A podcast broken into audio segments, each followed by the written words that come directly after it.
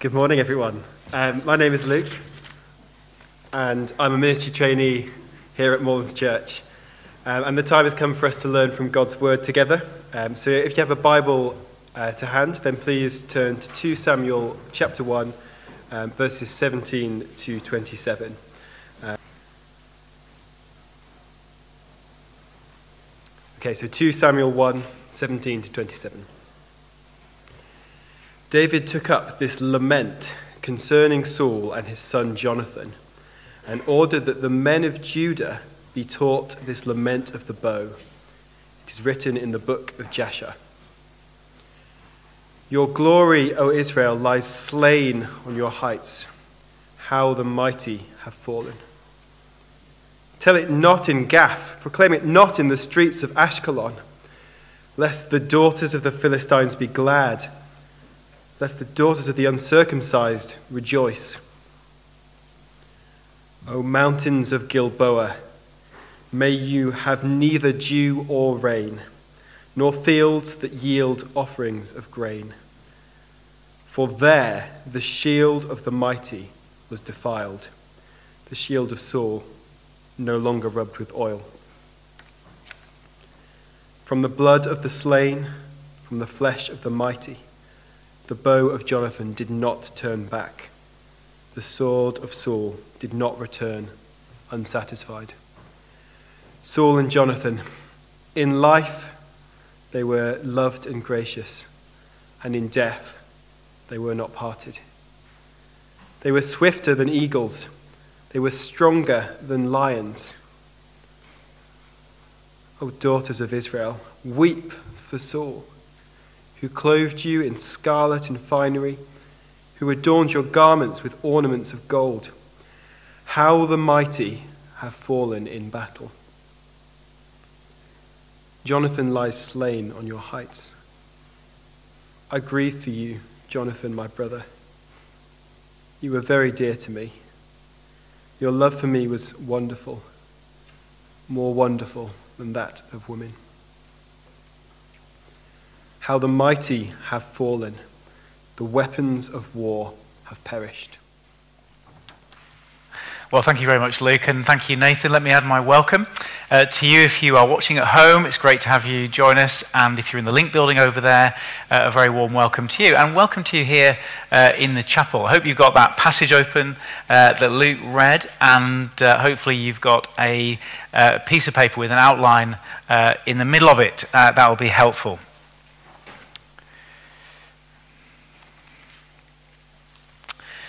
The Christian life is lived in a kind of a tension between two doctrines the doctrine of creation and the doctrine of redemption. That is, on the one hand, Christians are people who are deeply concerned with God's eternal purposes his great salvation plan in Jesus Christ, the growth of the church, the spread of the gospel to the nations as we've been praying, growing in godliness, doing the things that last for eternity.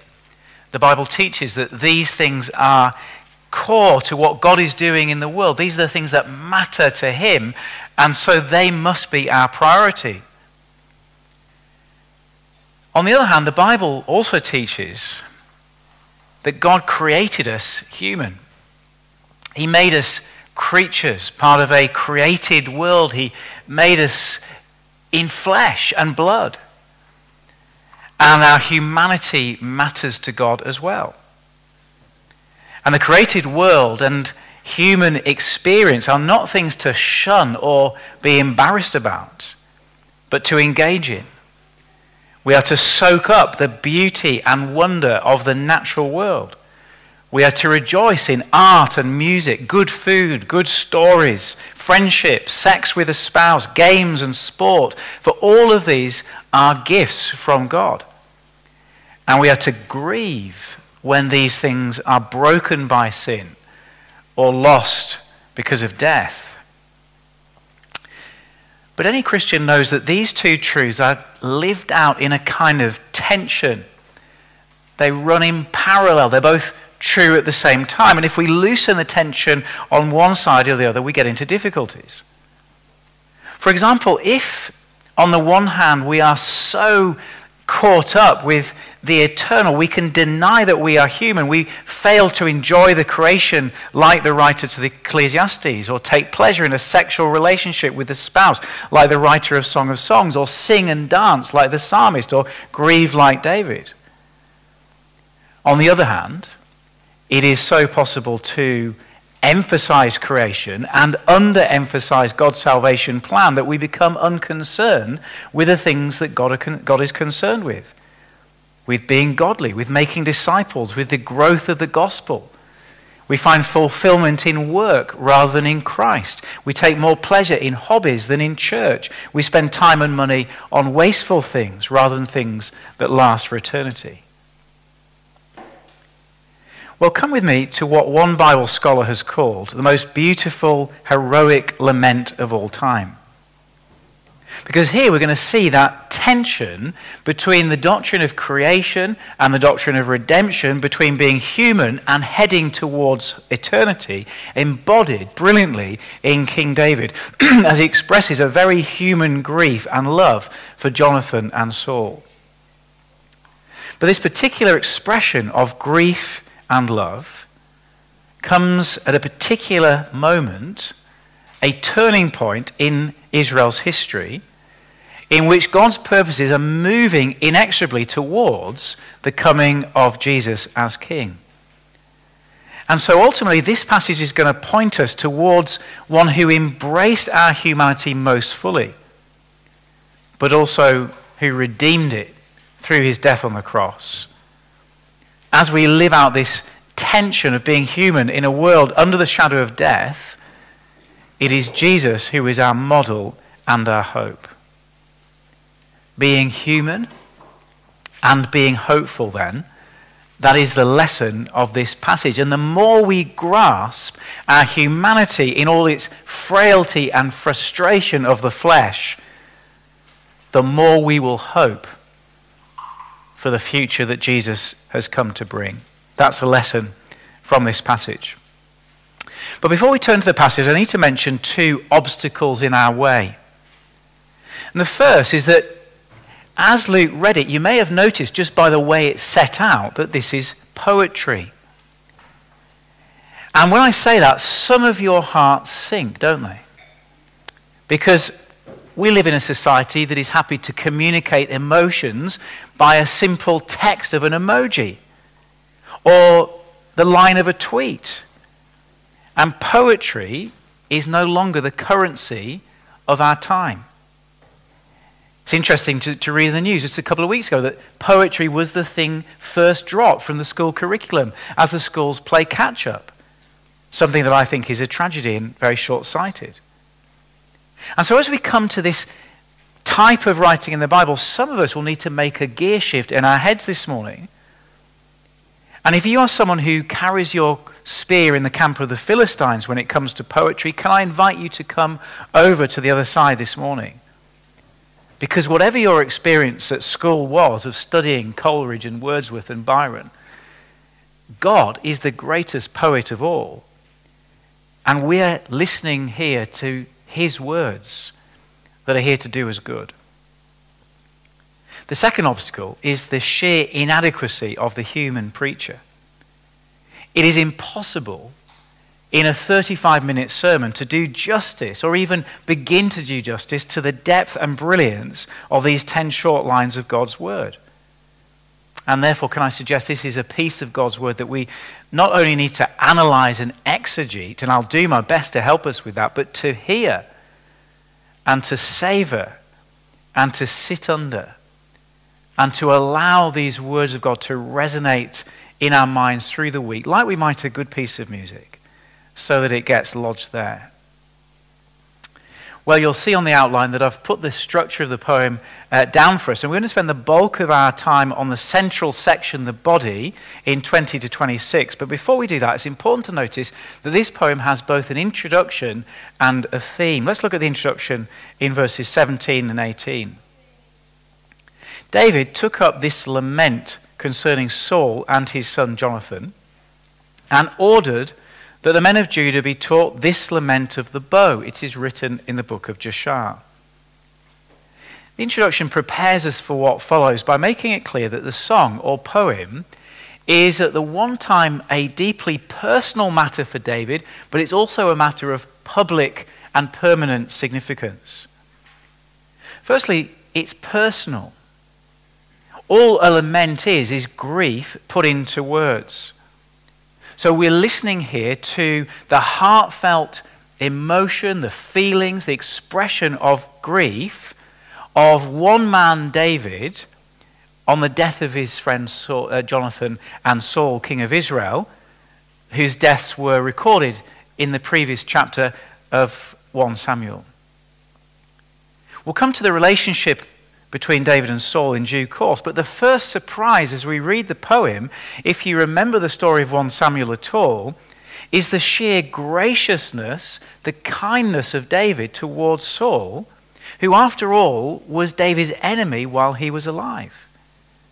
So, as well as seeing Saul and Jonathan at their best, we're also going to get a glimpse of David at his best a king of grace and mercy and kindness, a king after God's own heart. So, it's personal. But at the same time, notice that David makes his words a matter of public significance. Verse 18, we read that the lament is recorded in the book of Jashar, a chronicle of important national events that has since been lost. The only other reference to the book in the Old Testament is in Joshua 10, where the sun stands still at a great victory uh, Israel has over the Ammonites. So, a book of great national significance. And here at the beginning of his kingship, the very first public order David gives as king is that the men of Judah, that is, specifically the men, the fighting men, be taught this song, also known as the Song of the Bow. In other words, as David looks back on the lives of Saul and Jonathan, what he writes is immensely forward looking. At this momentous turning point in the story of God's kingdom, which, if you were here last week, you may remember is the hinge between the reign of Saul and the reign of David. David is going to teach the armies of Israel a particular military doctrine. These words are to shape the story of Israel's national and political life for the future. Because remember, the ultimate purpose of the books of 1 and 2 Samuel is not just to record history but to prepare the world for the coming of Jesus Christ and the fulfillment of God's kingdom. And therefore, these words are of permanent public significance. David's expression of grief for his friends matter to us, as we'll see. Well, if that's the case, what is it that he wants us to learn? What is to be at the heart of this doctrine that he's going to teach the nation?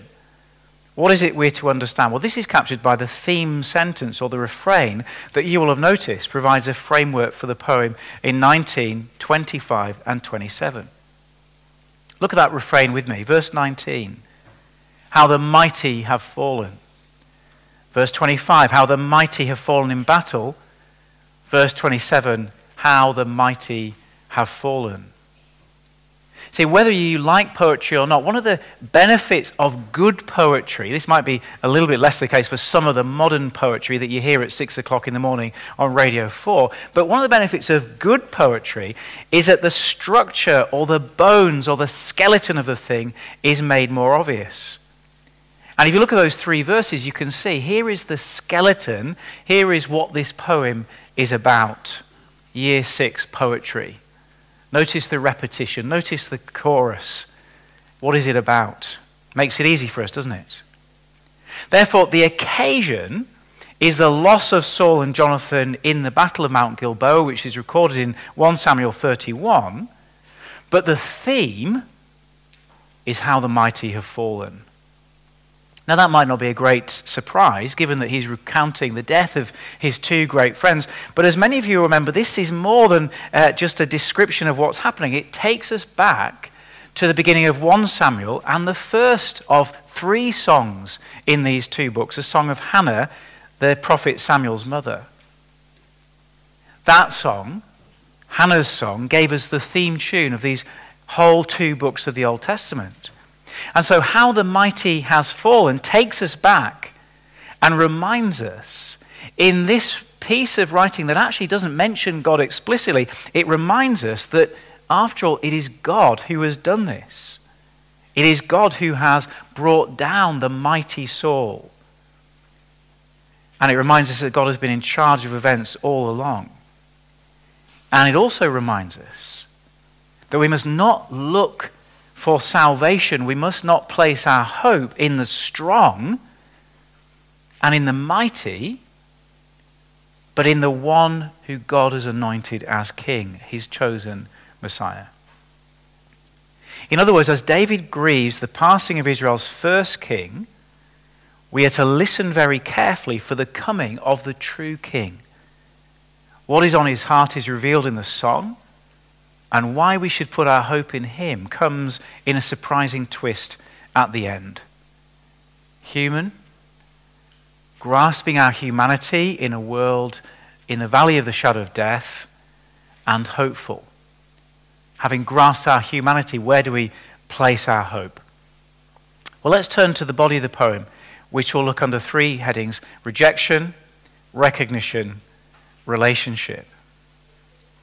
David begins in verse 20 to 21 with a resistance or a rejection of what has happened. And he does that by wishing for two impossible things.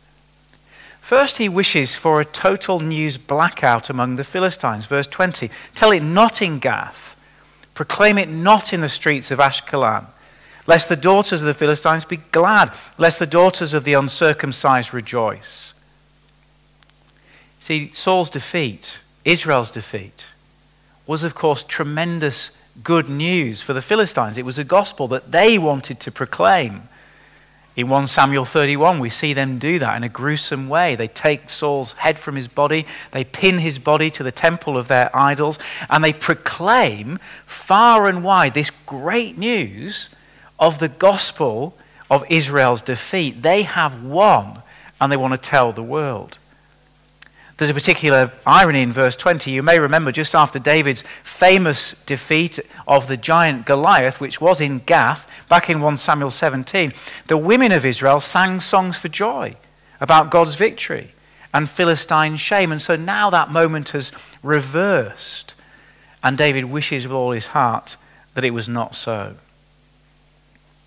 Well, having wished that the news would be kept secret, he then, on the other hand, longs that the tragedy be acknowledged on a cosmic scale, verse 21. O mountains of Gilboa, may you have neither dew nor rain nor fields that yield offerings, for there the shield of the mighty was defiled, the shield of Saul no longer rubbed with oil.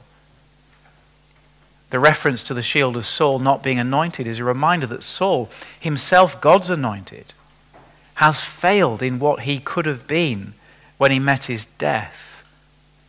His shield is lying in the dust of Mount Gilboa. God's anointed is lying in the dust of Mount Gilboa.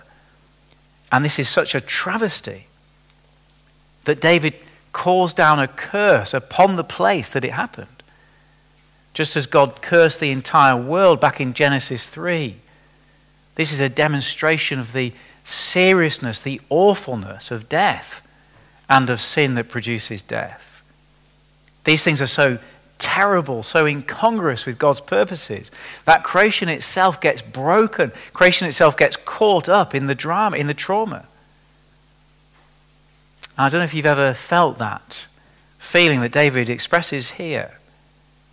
That you've experienced such grief and loss that you actually find yourself surprised or annoyed that the world is just carrying on as normal, as if nothing has happened as if the cosmos itself ought to acknowledge your grief. You're driving to the funeral. It's all you can think about. And through the car window, you see people carrying on their normal business. Children going to school, swinging their lunchboxes happily, just as any other day. Or you walk out of hospital with that life changing diagnosis still ringing in your ears, and you notice that the birds are singing and the sun is shining and people are laughing and chattering. And it seems so wrong that the world is carrying on as normal, whereas your world has come crashing down.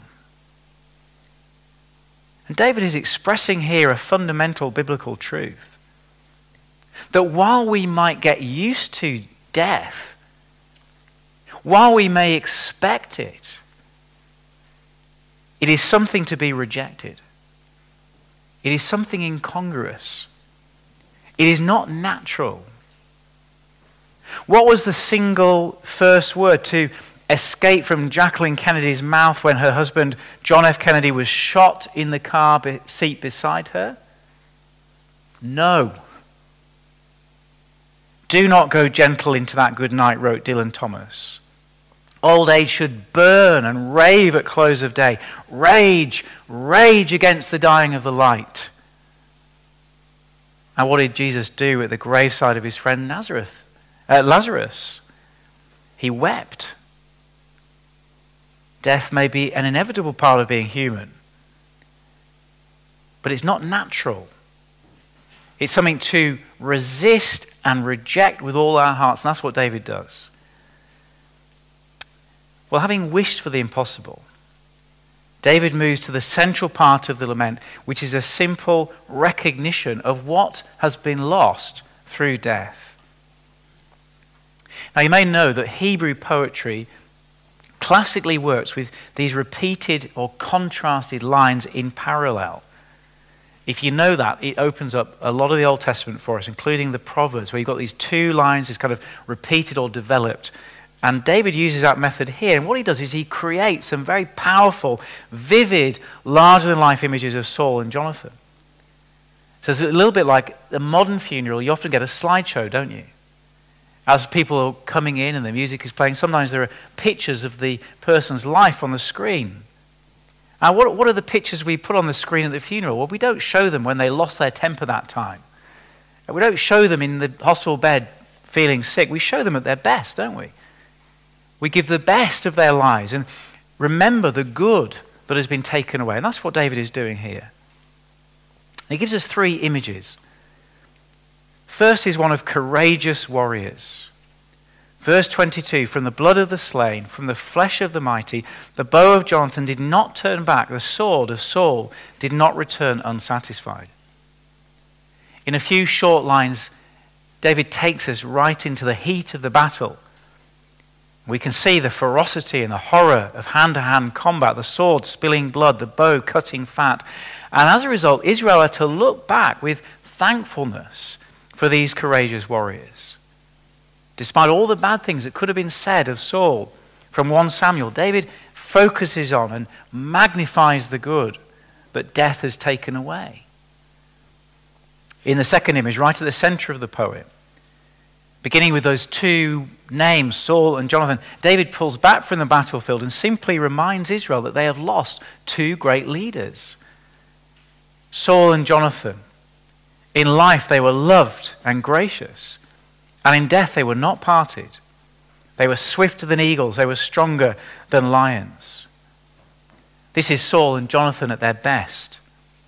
There's no mention of the two occasions Saul tried to kill Jonathan or his various defeats, his failures, his temper, his disobedience, his jealousy. All of that, of course, has gone with his death. But the whole point of a lament is to grieve the good that has been lost. And David says Israel have lost two great leaders. Israel, eagle, eagles are the kings of the bird world, lions are the kings of the animal world.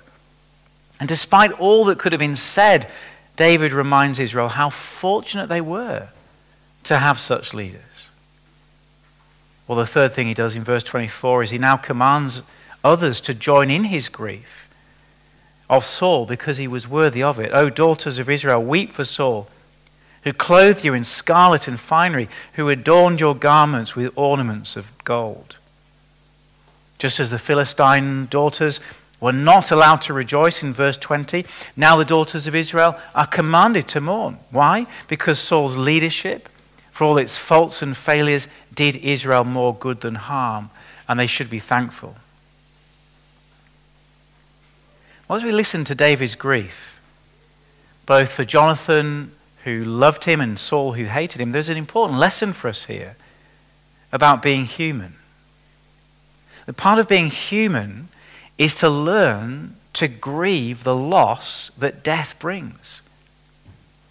So I think it's tempting for us. And if you're a Christian this morning and you've ever been to a, a funeral, or you've ever talked to somebody about another person who's died, it's tempting, isn't it? Because we're so convinced by the eternal, because we're so full of hope for the eternal. It is tempting to brush the tragedy of death under the carpet and sort of say, well, it's okay, he's gone to a better place.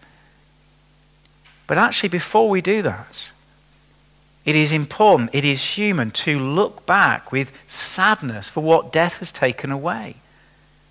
Look back with sadness.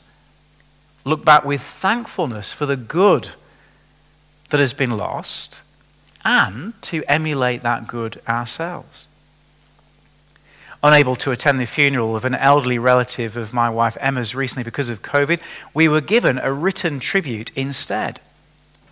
This man, born in 1930, spent the final six months of his life very sick, very frail, very alone. But that's not what we were remembering with a tribute. No, he was remembered at his best as a capable, energetic farmer, as a husband, a father, a grandfather, a long term church member, a gospel man. He never grumbled, the tribute read.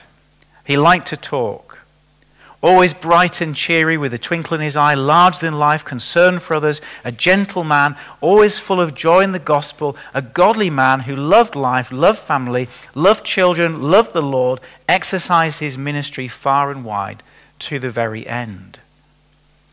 Simple words, aren't they? But they made us realize what we'd lost.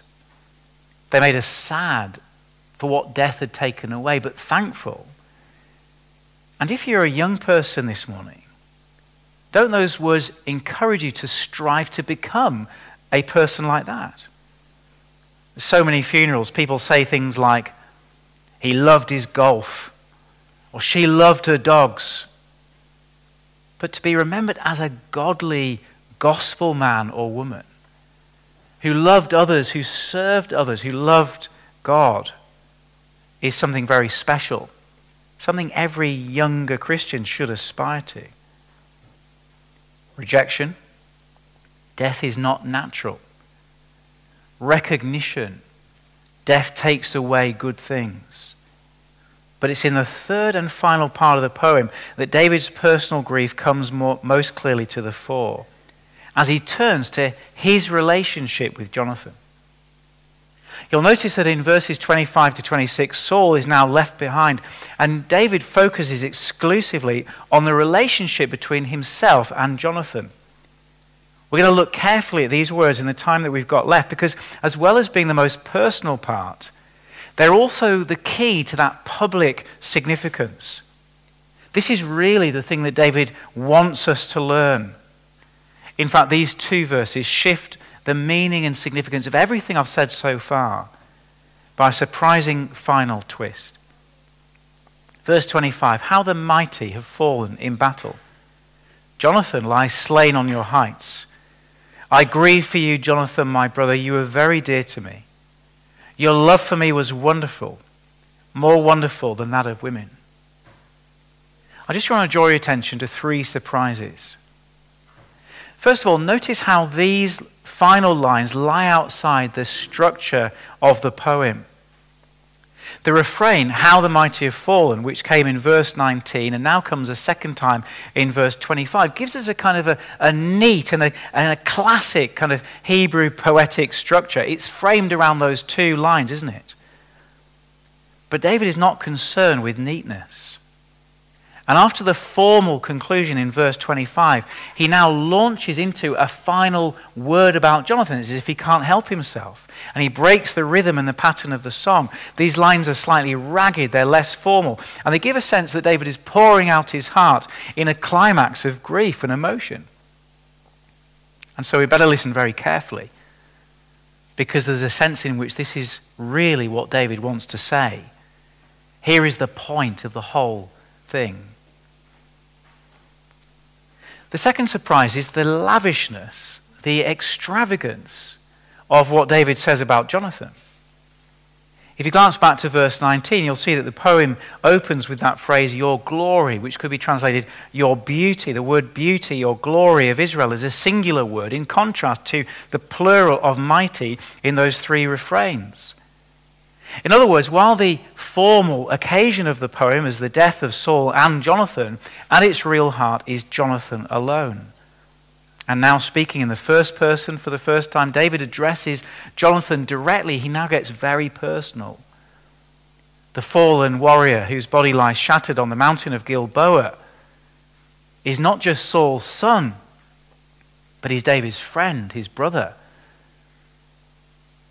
The third and most crucial surprise is the nature of their relationship. The language here will almost certainly uh, strike us as extreme. In verse 26, David picks up two words used of Israel's admiration for Saul and Jonathan from verse 23, and then he applies them to David and Jonathan's relationship with heightened emphasis. So Jonathan and Saul were loved by Israel, but Jonathan was very lovely towards David. Saul and Jonathan were loved by Israel, but Jonathan's love for David was wonderful. So much that it was more wonderful than the love of women. Now, I'll not surprise you to learn that this statement has been taken in recent times as a suggestion of a homosexual relationship between David and Jonathan. There are many, many reasons this cannot be right. For a start, the word love there is not the word the Old Testament typically uses for sexual love, it has a different word for that. Secondly, homosexual activity was both culturally unacceptable at this time and expressly condemned in the Bible. So the idea that a Bronze Age warrior king, in his first public speech, would come out as having a romantic relationship with the former king's son is, as John Woodhouse puts it in his commentary, simply ludicrous. And if we cannot imagine a same sex friendship, without sliding into something sexual says more about our sad, sad, shallow, sexualized culture than anything else. But there's a much more important lesson here than friendship. Look again at verse 26. And I wonder if you notice that the relationship is expressed in a rather peculiar way, considering the context. The context, remember, is David's grief for Saul and Jonathan. And David is singing Jonathan's praises as the glory of Israel. That means the best man in Israel. The beauty of Israel, the glory of Israel. And yes, there was a friendship between David and Jonathan. There was this mutual love and respect something that is brought out a number of times in 1 Samuel, as David and Jonathan keep on making these little covenants with each other. But notice the direction of the love that David is talking about. He's not actually speaking about his love for Jonathan, is he? He's speaking about Jonathan's love for him. And when you go back and look at those covenants, and I've put the references on the sheet if you'd like to chase it up in your own time, you realize that they were not just two friends kind of spitting on each other's palms and shaking hands and promising to be best friends forever, there was an asymmetry about the relationship, an inequality about the relationship, a particular shape to this relationship. And it's the key to the whole thing. This is the thing we need to understand. In one of those covenants, Jonathan swears his undying love to David. In another, he renounces his own claim to the throne. In another, he gladly accepts David's future reign. In another, he states that David's enemies are to be his enemies. And what does David do in return? David promises Jonathan protection. He promises that he'll be kind to his family, something we'll see coming true in another uh, couple of chapters. In other words, Jonathan and David, although they're often held up in, uh, uh in Christian circles as an example and a model of friendship, which they may well be, that is not the point of this lament or of 1 Samuel. Now, it's not a model of friendship, it's a model of somebody recognizing God's true king. This is a model of the relationship we are to have with God's Messiah. See, perhaps I can illustrate it this way. Imagine you are at a funeral. The person has been building up the deceased brilliantly in similar ways to David. We've seen the slideshow of his life. We've remembered all the good things about him. We've praised his name to the rafters. And then the person giving the tribute says this Being all these things we've said about cousin Bob, he's the best of the best. But the very best thing you can say about cousin Bob is that he loved me more than he loved his own wife. That'd be an awkward moment, wouldn't it? Or how about this? America as you may have noticed, is heading towards an election between two bitter rivals, uh, Joe Biden and Donald Trump. And if you've uh, tuned into the TV debates, I don't know if they're even worthy of that title, uh, you'll have seen that they're not the most edifying pieces of TV you can watch. These two men have not got a kind word to say about each other. Now, I have no idea who's going to win. But because we know him a little bit better, it's easier to imagine Donald Trump. So imagine with me Donald Trump has won the election by a landslide. And Joe Biden's nose is in the dirt, just as Saul's shield is in the dirt of Mount Gilboa. Now, imagine, they always have these kind of parades at the end of an election, don't they, when the winner speaks to his supporters. Imagine. What do you think the first thing Donald Trump would do in that situation? Well, imagine if the first thing the newly elected president did was to teach all of his supporters this song about how great Joe Biden really is. And he insisted that all of America learnt the song. Pretty extraordinary stuff. But then comes the sting in the tail. At the end of the song, he concludes having said that Joe Biden is the best man in all of America, he says, actually, Joe Biden's son is something else. I don't even know if Joe Biden has a son. If he does, I'm sure he's called Joe Biden Jr. And so there's Trump at his supporters' rally saying that actually all the things you could say about Joe Biden, Joe Biden Jr. is the best of the best of the best. And I want you to learn this song as a tribute to him. But you know what the best thing about Joe Biden Jr. is? That he voted for me. Not only that, he loves me more than he loves his own wife. Now, you may well be able to stretch your imagination to imagine Donald Trump saying that. But can you see the implication? If that is true, then that is how all of you should feel about me, is what he's saying. And this is exactly what David is saying here this public song that is to be taught for all of Israel, the doctrine of the nation. David is asking of their love for him. But of course, remember, David is no ordinary king. He is the king of God's own choice. The ruler God has put in place instead of Saul to bring a kingdom of righteousness and peace. He is the model of God's coming King, the Lord Jesus Christ. And therefore, he is the one to whom all should do as Jonathan did and give him their loyalty, their allegiance, their love, as if to God himself. Will Israel do that? Come back next time and see. But for now, I want to conclude with two simple but important lessons from this passage. We need to be human and we need to be hopeful. Firstly, this passage teaches us to be human, to be realistic about our humanity. See, sometimes people talk about becoming a Christian as if it somehow elevates life onto another plane in which we can leave pain and suffering and grief behind. As if being in Christ makes you immune from all the afflictions and the frustrations of the flesh. This is a great and dangerous error. It makes Christianity no better than the self help philosophy that you can pick up on the counter of Waterstones.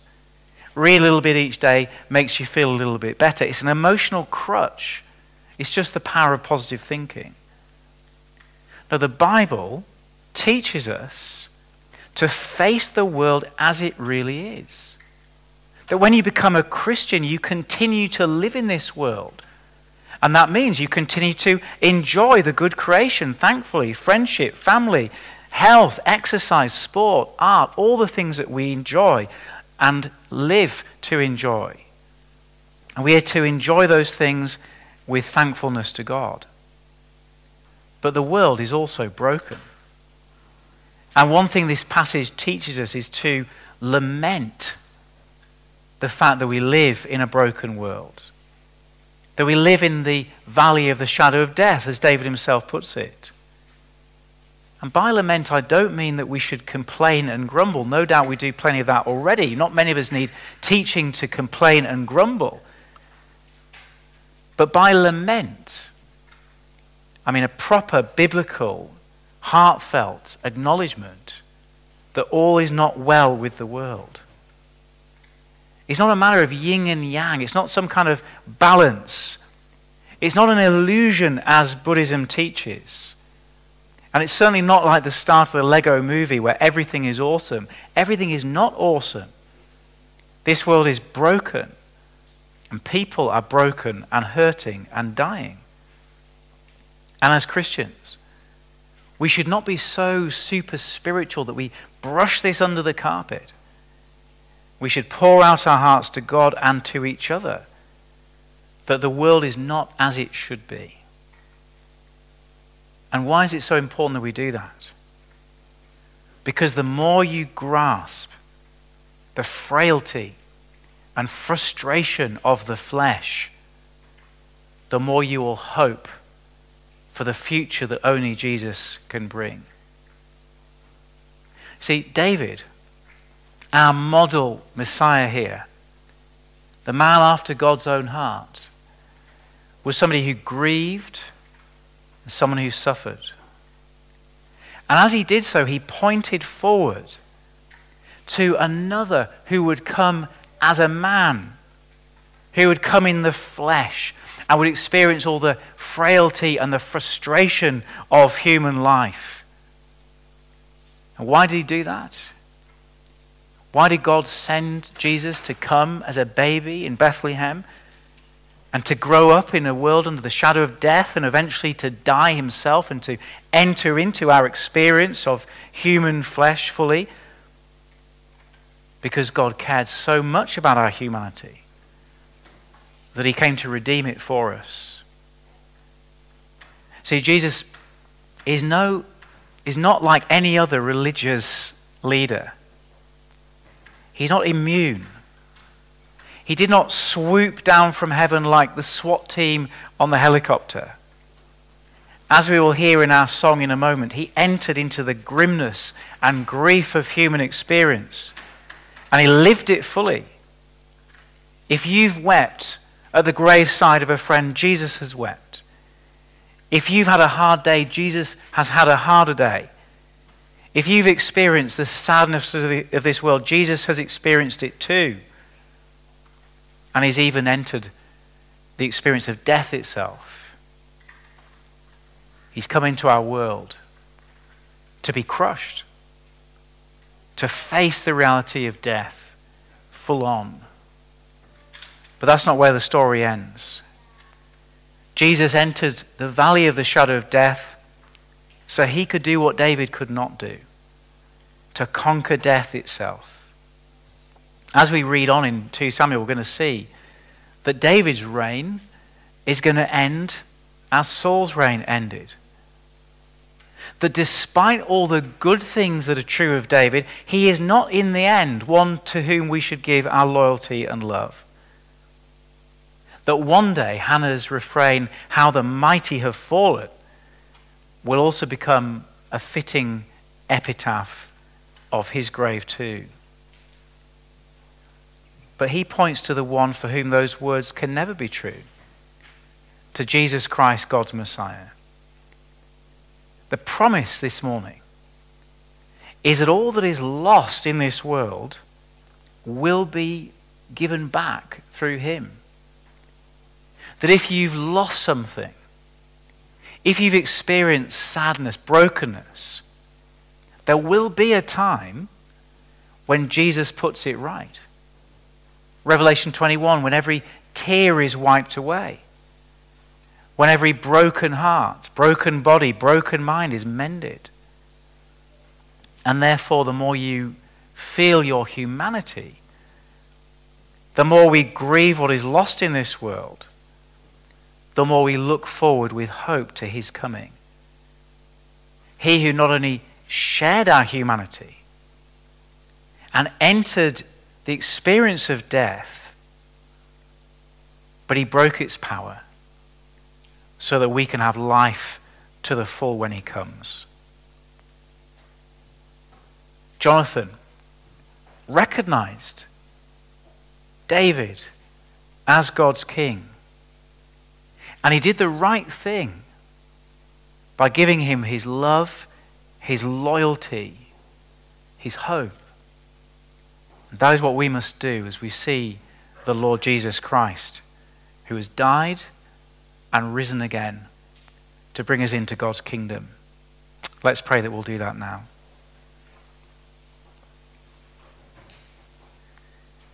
Father, we thank you for David's gracious, surprising words that remind us to grieve for what is lost in a world under the shadow of death, but also point to our great hope, your coming King. We pray that we might bow in our hearts now to Him in the midst of a broken world and turn our eyes to his kingdom that is coming, a kingdom that will never disappoint. We prayed in his name. Amen.